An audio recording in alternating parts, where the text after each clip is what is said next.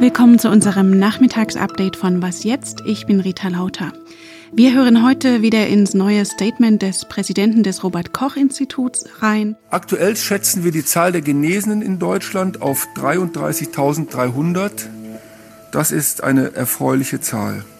Die Anzahl der neu übermittelten Fälle ist etwas geringer.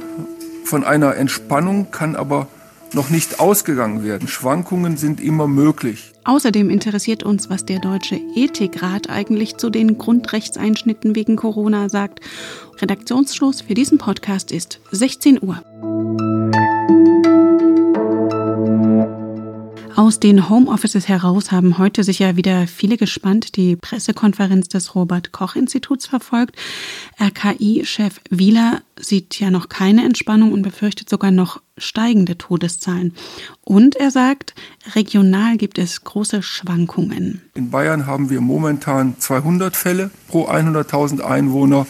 In Mecklenburg-Vorpommern beträgt diese Zahl 33.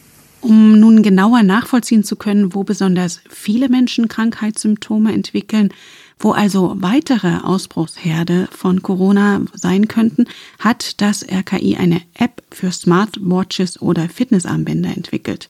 Die App sende anonymisierte Daten über Symptome wie höhere Temperatur oder auch schlechten Schlaf, die auf Atemwegserkrankungen hinweisen.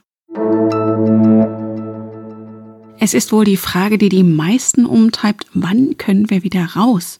Der Ethikratsvorsitzende Dabrock sagt, es ist derzeit noch zu früh für Lockerungen, aber es ist nie zu früh für eine öffentliche Diskussion über Öffnungsperspektiven. In Paris wurde jetzt Sport im Freien verboten. Japan verhängt den Notstand über weite Teile des Landes. Österreich, Tschechien und Dänemark dagegen haben schon Lockerungen angekündigt. Der Ethikrat hat auch die deutsche Politik aufgerufen, über Exit-Strategien zu diskutieren. Sonst stärke man das Vertrauen der Bevölkerung nicht, warnt er. Hoffnung, Hoffnungsbilder brauchen Menschen genau dann, wenn sie in einer katastrophalen Situation wie der jetzigen sind. Das motiviert zum Durchhalten. Und Schleswig-Holsteins Ministerpräsident Günther hat derzeit übrigens gesagt, dass er damit rechnet, dass demnächst aller Voraussicht nach gewisse gesellschaftliche Dinge wieder ermöglicht würden. Am Dienstag nach Ostern wollen die Ministerpräsidenten der Länder und Kanzlerin Merkel über mögliche Aufhebungen reden. Die Nachricht hatte gestern Abend viele erschreckt. Der britische Premier Boris Johnson war ja schon wegen seiner Ansteckung mit dem Coronavirus im Krankenhaus und nun musste er auf die Intensivstation. Ein Regierungssprecher hat nun mitgeteilt, Johnsons Zustand sei stabil. Er bekomme zwar Sauerstoff zugeführt, atme aber selbstständig und werde nicht künstlich beatmet. Die Regierungsgeschäfte hat Außenminister Dominic Raab übernommen. Wir möchten hier im News Update immer gern eine Frage von Ihnen beantworten und unsere Hörerin Bianca würde gern wissen, wie denn die Situation von Sexarbeiterinnen in der Corona-Krise ist. Dazu hat unser Hamburger Kollege Kilian Trottier recherchiert. Er hat dazu mit einer Sexarbeiterin gesprochen. Die heißt Josefa Nereus.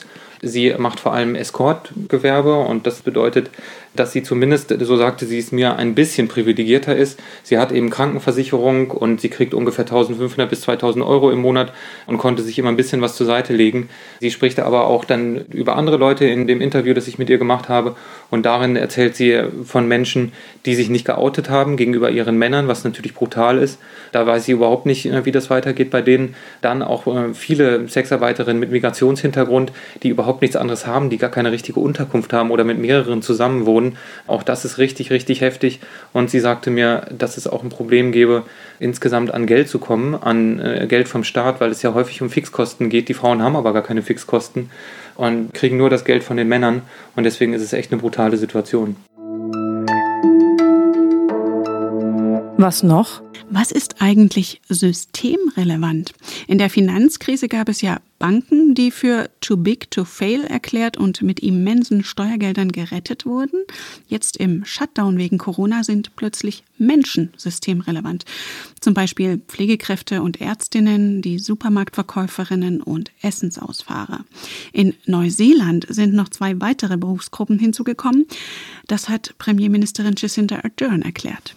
You'll be pleased to know um, that we do consider both the Tooth Fairy and the Easter Bunny to be essential workers. Die Zahnfee und der Osterhase also.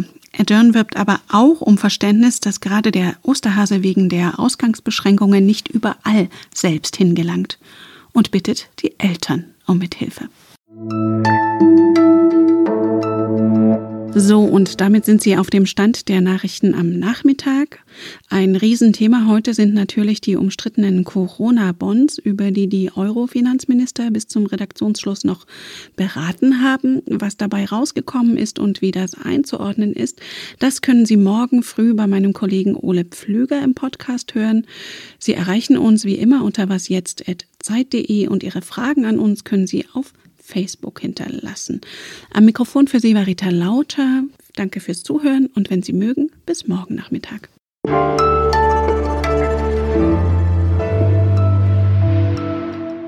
I say to the children of New Zealand if the Easter Bunny doesn't make it to your household, we have to understand that it's a bit difficult at the moment for the bunny to perhaps get everywhere.